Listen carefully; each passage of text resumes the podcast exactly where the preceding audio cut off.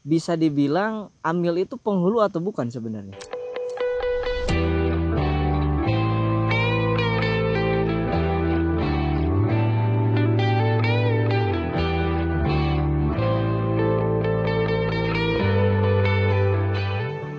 Nah sekarang kita eh, loncat topik lagi. Selain tadi beberapa hal, kemudian juga eh, guru dan apa ya Amil juga. Bisa dibilang Amil itu penghulu atau bukan sebenarnya? Kalau dulu Mm-mm, mungkin amil dan penghulu itu sama. sama. Karena dari negara tidak ada utusan sebagai penghulu. Kalau sekarang kan memang regulasinya untuk menjadi penghulu itu harus tadi sertifikasi mungkin ya. Ah, Nah, jadi tugasnya beda. Amil itu bahasa kerennya P3N, petugas pencatat pernikahan. P3N N. Saya lebih spesifik mencatat pernikahan sebenarnya. sebetulnya. Ini mungkin ya tupoksi. Ya, Ini boleh dimakan sebenarnya, boleh. Bukan bajangan. bukan wajangan. Coba dimakan dulu. Coba dimakan dulu Biar agak lentur dan nggak lapar ngomongnya. Karena belum sarapan. kan belum matang. Terus P2N. P3 dong. Eh, P P3 kayak partai. Ada N-nya. P3N. Tapi Eh. P3 kemarin baru ulang tahun loh. Tanggal 5. Ngucapin Eh, enggak. Lihat-lihat aja di medsos. apa ada perpindahan arus? ada kemungkinan gitu. Ada kemungkinan. Apa ya? Pecah kongsi. hmm. Jadi secara spesifik berarti memang berbeda dengan penghulu. Hmm, Tapi bisa menikahkan. ya bisa. Kita pada intinya eh yang tidak bisa dihadiri oleh penghulu atau utusan dari pemerintah kantor urusan agama ya kewajibannya kita di situ. Cuma nggak hanya monoton nyatet yang nikah tanggal berapa, Hmm. ngurusin NA-nya. Tapi NA itu apa tuh? ya NA semacam surat dasar untuk menikah dari desa. Tapi eh, yang paling berat sebetulnya karena menikahkan itu kan hanya ijab dan kabul, Hmm. ijab kabul aja. Hanya butuh beberapa puluh menit, mungkin berapa puluh menit.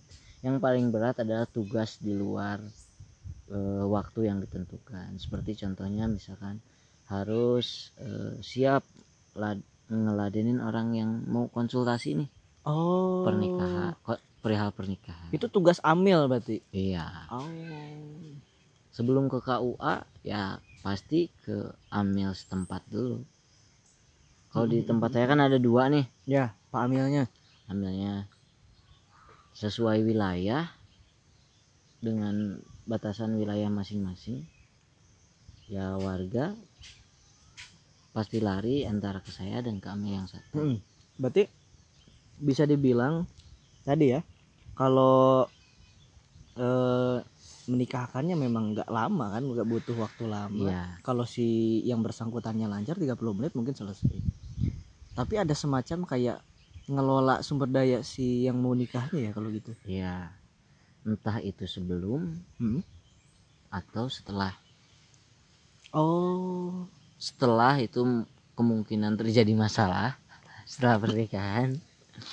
Kalau sebelum arah menuju masalah. Bisa jadi kan? Ya ya ya ya, ya, ya. oke. tapi rata-rata memang yang paling banyak itu ya setelah pernikahan. Sekedar konsultasi Yang tadi yang sebelum pernikahan biasanya konsultasi yang muncul apa tuh bahasanya?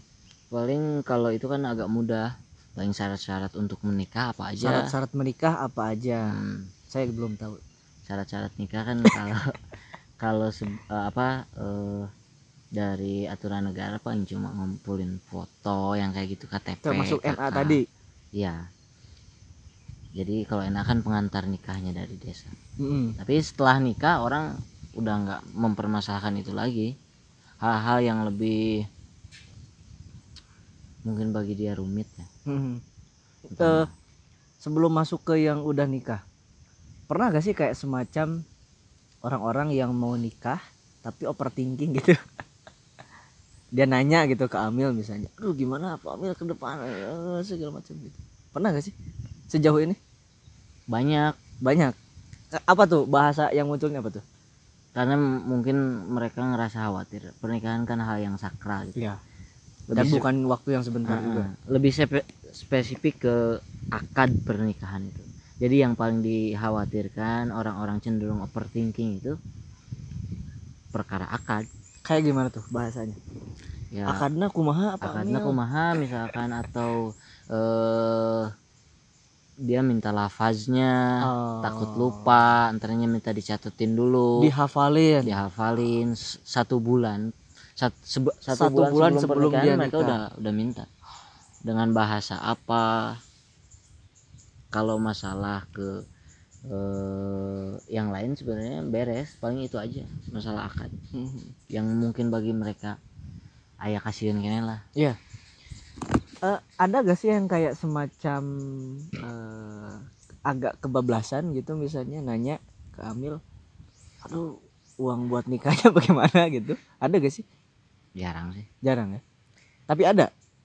tapi ada, Ada. maksudnya nah ya itu kan tergantung standar misalkan di desa Hmm. saya eh, tarif untuk nikah itu berapa Mm-mm. mereka ya pasti nanya tapi sekarang kan udah jadi semacam rahasia umum hampir semua tahu Mungkin tahu dari mulut ke mulut juga Iya. kan?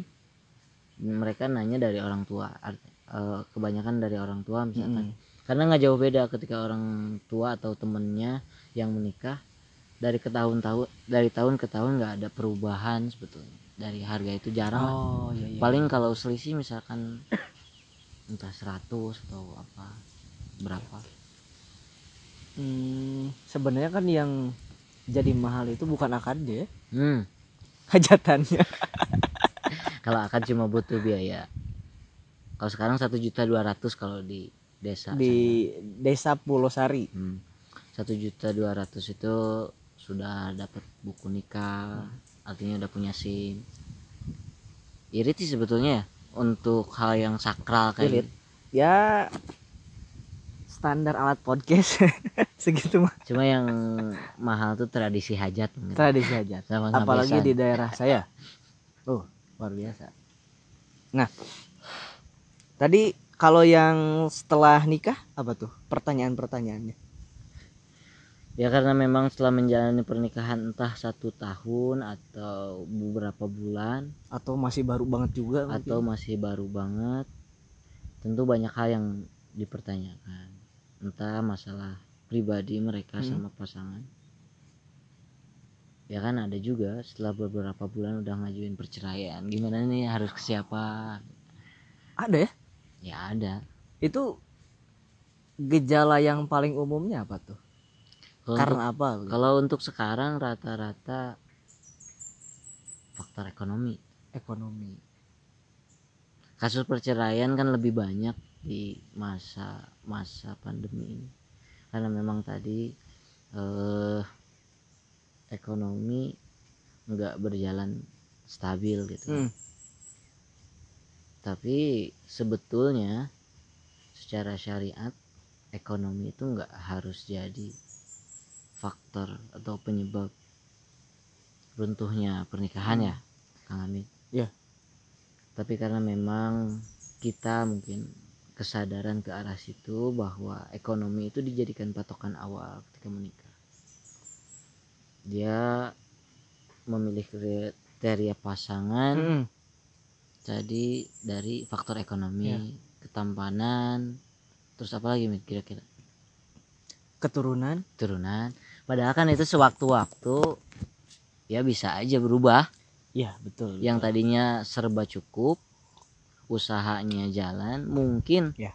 ketika setelah menikah agak surut atau gimana dan mereka belum tersadar ke arah situ kita belum tersadar sampai arah situ akhirnya kan itu seperti hal yang sederhana tapi cukup dilupakan. cukup dilupakan Hmm, berarti sejauh ini sudah menikahkan berapa pasangan? Hampir 30 lah. 30 ya? Itu baru berapa bulan sih? Kalau nggak salah saya Juni apa ya? Juni ya? Hmm, Juni. Berarti hampir setengah tahun. Setengah tahunan 30 pasangan. Ya. Karena kan kalau yang nikah itu sebetulnya musiman I- oh iya iya benar benar benar benar kalau di sini kan masih ada tradisi hitung-hitungan bulan mana yang baik untuk menikah. Bulan ini nggak dulu di skip bulan ini skip kayak safar. Biasanya di Sofar. skip kan? So far di skip pernikahan itu. Ya jarang lah orang yang mau nikah di bulan itu. Nah bulan eh, Zulhijjah banyak. Hmm. Zulhijjah ya Robiul mau Awal. dikurbanin kali ya? Robiul Awal banyak. Sya- sebentar Sya- lagi dong? Syawal banyak. Rabiul Ya, Awal. akan agak sibuk omset naik dong lagi. Bisa jadi. Tapi Amel itu ada kayak eh, gaji tetapnya nggak? Apa penghasilannya dari situ? Nggak ada. Nggak ada gaji tetap. Oh. Berarti saya awalnya terlalu ini terlalu mikir pragmatis saya mikirnya ada gaji tetap. Saya kayak mungkin mandor gitu. mungkin akan lebih betah kalau ada gaji tetap. Tapi bisa dijadiin usulan juga sih ke Iya, iya, depannya. iya, iya. supaya ada gaji tetap. Iya iya iya iya. Insentif? Ya insentif dari keikhlasan warga. Kita artinya nggak matok harus berapa Oh, oke. atau oh. nggak ngasih pun nggak apa-apa. Minimal ya kebutuhan dia untuk buku nikah Selesai. selesai, tadi nominal yang tadi. Hmm. oke oke oke oke. Tapi dari yang sejuta dua ratus itu saya pun udah masuk bagian Mm-mm. udah dapat bagian. Gede. Ya un- cukup lah untuk sekedar camping gini. Sehari dua hari. Oke. Tergantung pemakaian juga. Kalau saya kan agak ini boros. Tapi kan punya usaha yang lain. Laundry. Laundry jasa kain? Oh enggak ya jasa kain. Kain punya orang. Oke 30 pasangan. Ada gak sih kayak apa, eh, apa ya pernah dapat komplain gitu dari masyarakat? Pamil lain gitu. Pernah. Apa tuh? Pertama waktu saya hari pertama nikahin oh pasang- hari pertama? Nah berarti pasangan yang paling pertama dinikahin jadi lebih deg-degan saya dibanding calon pasangan yang mau nikah. Saya nggak dihan- diantar sama pihak KUA waktu itu hari pertama kerja. Karena memang tadi dia belum ngurus-ngurus administrasi tapi secara situasi dia harus dinikahkan harus dinikahkan. hari itu. Mm-mm. yang dipermasalahin sama keluarga atau para tokoh di wilayah Oh. itu adalah cara saya menikahkan caranya. Cara. Kenapa? Karena memang mungkin berbeda sama tradisi di situ. Hmm, kalau di sini kan dijunjung tinggi nih tradisi di daerah saya. Artinya orang Iya, yang iya. berseberangan sedikit dengan tradisi mungkin dianggap salah. Meskipun secara peraturan ya nggak Nggak salah. nggak salah. Ya. cuman kan kita nggak harus ego membenarkan itu. Karena memang ya kultur nggak bisa dipisahin ternyata. Betul betul. Yang dipermasalahin adalah lafaz mas harusnya nggak kayak gitu. Karena ya pada intinya lebih deg-degan saya daripada yang nikah. Yang nikah udah udah siap. Saya hampir dikatakan siap belum siap. Karena jauh dari kebiasaan harian saya. Betul. Harian kan main.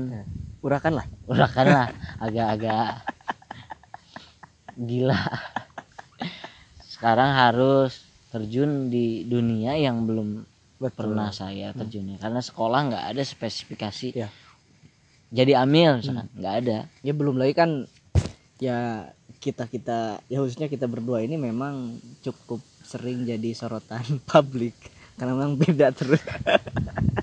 Nggak mau sama. Nggak mau sama. Jadi ya wajar lah kondisi begitu.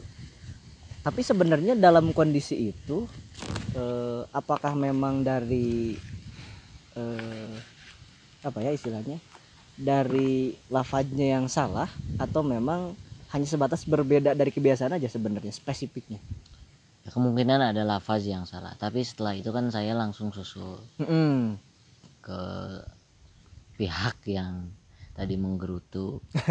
Pak saya mohon maaf nih kalau misalkan da- ada tata cara yang salah atau yang saya labrak. Pertama karena memang saya butuh pembelajaran pemain baru lah. Pemain baru pemain baru. Pemain baru yang nggak biasa main lagi kan di, Iya. di dunia ini. Bahaya juga sebenarnya. Bahaya diterjunin karena kan eh, akhirnya beliau paham para tokoh pun paham. Oh iya nggak apa-apa.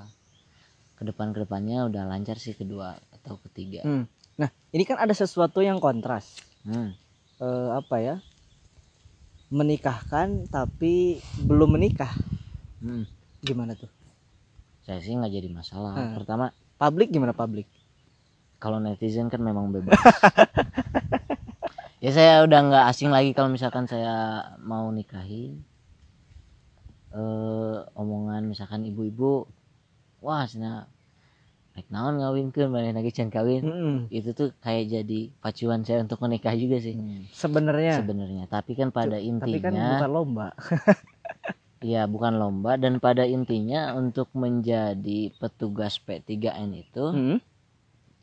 nggak ada nggak ada ketentuan itu Iya. oh. nggak harus menikah dulu justru kan saya jadi bisa ngebaca sebelum menik sebelum nikah itu kira Oh. permasalahan yang paling umum apa oke oke mungkin dalam sekarang enam bulan saya udah eh, paham lika-liku lika-liku yang sebelah sini enam tahun kemudian kalau misalkan kontraknya berlanjut bisa yang lain. Artinya oke, oke. mungkin dari sisi mental ke Hmm. depannya lebih lagi ya? Lebih lagi. Da- dan itu bisa saya share ke teman-teman yang belum nikah. Rata-rata pernikahan itu faktor runtuhnya begini faktor bangunnya oke. Begini oke. Nah ini mungkin jadi apa ya eh eh, bisa dibilang apresiasi saya secara personal begitu. Hmm? Di usia yang sangat muda ya kita seusia lah sebenarnya.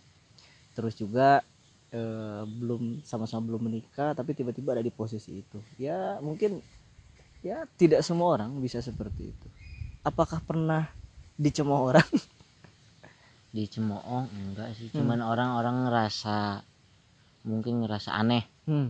kenapa? Misalkan yang jadi karena kan dulu identiknya yang jadi amil itu Hmm. dari sisi keilmuan lebih mapan toko lah ya ya sisi ketokohan paling ditokohkan secara pribadi karena memang keseharian urakan hmm. ya nggak ada faktor ke situ lah makanya saya kaget mereka pun kaget ini semacam prank lah Iya. tapi Bener, bener, memang bener. kita kan harus siap diterjunkan Hmm. Di profesi mana pun selama itu masih bisa dipelajari Iya. padahal kan kita gini-gini juga masih sering ngurus masjid ya. sebenarnya tapi nggak keurus nggak keurus ya minimal ada prosesnya meskipun hasilnya nih Iya. Oh, ini menjadi pertanyaan saya yang terakhir. pribadi apa umum Eh, bisa dibilang agak pribadi sih sebenarnya. Tapi mungkin juga mewakili teman-teman di luar sana kan. Iya. Saya belum menikah, kemudian juga teman-teman di luar sana mungkin banyak juga yang belum menikah, banyak dong banyak juga yang belum berani menikah, Iya banyak juga yang memang masih mikir menikah dan segala macam. Eh, jadi kira-kira eh, nasihat apa yang cocok untuk kami-kami ini sebenarnya? kita jawab si- sederhana aja Hmm. kalau kata Nabi Muhammad SAW di hadisnya ya nggak apa-apa kita eh, ngubar nikah itu karena memang nguji faktor keturunan. Hmm. itu manusiawi dong. Ya. orang ingin menikah dengan keturunan yang baik. Ingin menikah dengan yang cantik misalkan kita laki-laki pengen yang cantik atau yang mapan itu manusiawi. Nggak bisa dipandang sebelah mata. Dan nguji tapi pada akhirnya patokan utama pernikahan itu tadi diakhirkan itu fazfar bizatidin Hmm. bidatidin artinya kita harus yang jadi ukuran pertama itu ya agamanya memang betul Ya. karena ketika misalkan tadi ngujinya materi sewaktu-waktu yang bisa luntur mungkin akan berubah Hmm. komitmen awal kalau misal ke arah situ tapi kalau misalkan agama yang dikedepankan materi hilang eh, ketampanan hilang Hmm. Keturunan mulai tidak baik misalkan faktor nasab yang nggak jadi masalah kan ke Ya. depannya Justru mungkin hadirnya kita menjadi semacam pacuan perbaikan dong. hmm. ya maksudnya nggak usah bertu terburu-buru Ya. juga nggak usah bertele-tele karena nikah itu nggak seseram yang orang bilang katanya jangan dulu nikah Karena bla bla bla bla bla. Kayaknya sih itu karena saya belum nikah. Tapi kemungkinan besar gitu karena kita belajar dari pengalaman orang. Rata-rata permasalahannya yang yang ditakutkan orang-orang sebelum nikah itu kan saya Hmm. sudah dengar. Udah denger lah. Rata-rata itu bocorannya kisi-kisi untuk yang Hmm. belum nikah. Jadi diperkuat mungkin sisi mental diban meskipun pada akhirnya materi itu penting tapi mental itu lebih penting agama yang diperkuat Oke. Itu ya yang lainnya nanti nyusul kalau udah saya nikah jadi emang ada kayak modeling gitu kalau sekarang kan kalau sekedar Iya. nasihat ya nasihat sepintas lah. Eh, jangan-jangan nanti salah lagi Oke. Eh, itu perbincangan eh, kami kayaknya udah hampir sejam lebih kita ngobrol. ya Seingat saya mungkin sudah sejam 60 menitan kita ngobrol dan tentu bagi saya secara pribadi menarik sekali lah Eh, banyak hal yang memang kita bisa pelajarin. Eh, saya ucapkan terima kasih Dik ya sama-sama Udah. amin udah mampir di channel saya. Siap tapi saya mau titip satu nih. Eh. kalau misalkan lewat channel Hamid pun nggak apa-apa Hmm. ada pertanyaan tentang pernikahan Hmm. pertama memang saya pun harus belajar dari pertanyaan-pertanyaan itu Ya. karena kalau tidak muncul pertanyaan mungkin saya nggak nggali sendiri tapi ketika dipaksa oleh pertanyaan mas ini gimana nih ke depannya entah masalah syariat dari sisi syariat atau peraturan negara Hmm. tentang pernikahan saya suka tuh maksudnya ditanya-tanya biar saya belajar pada intinya Oke.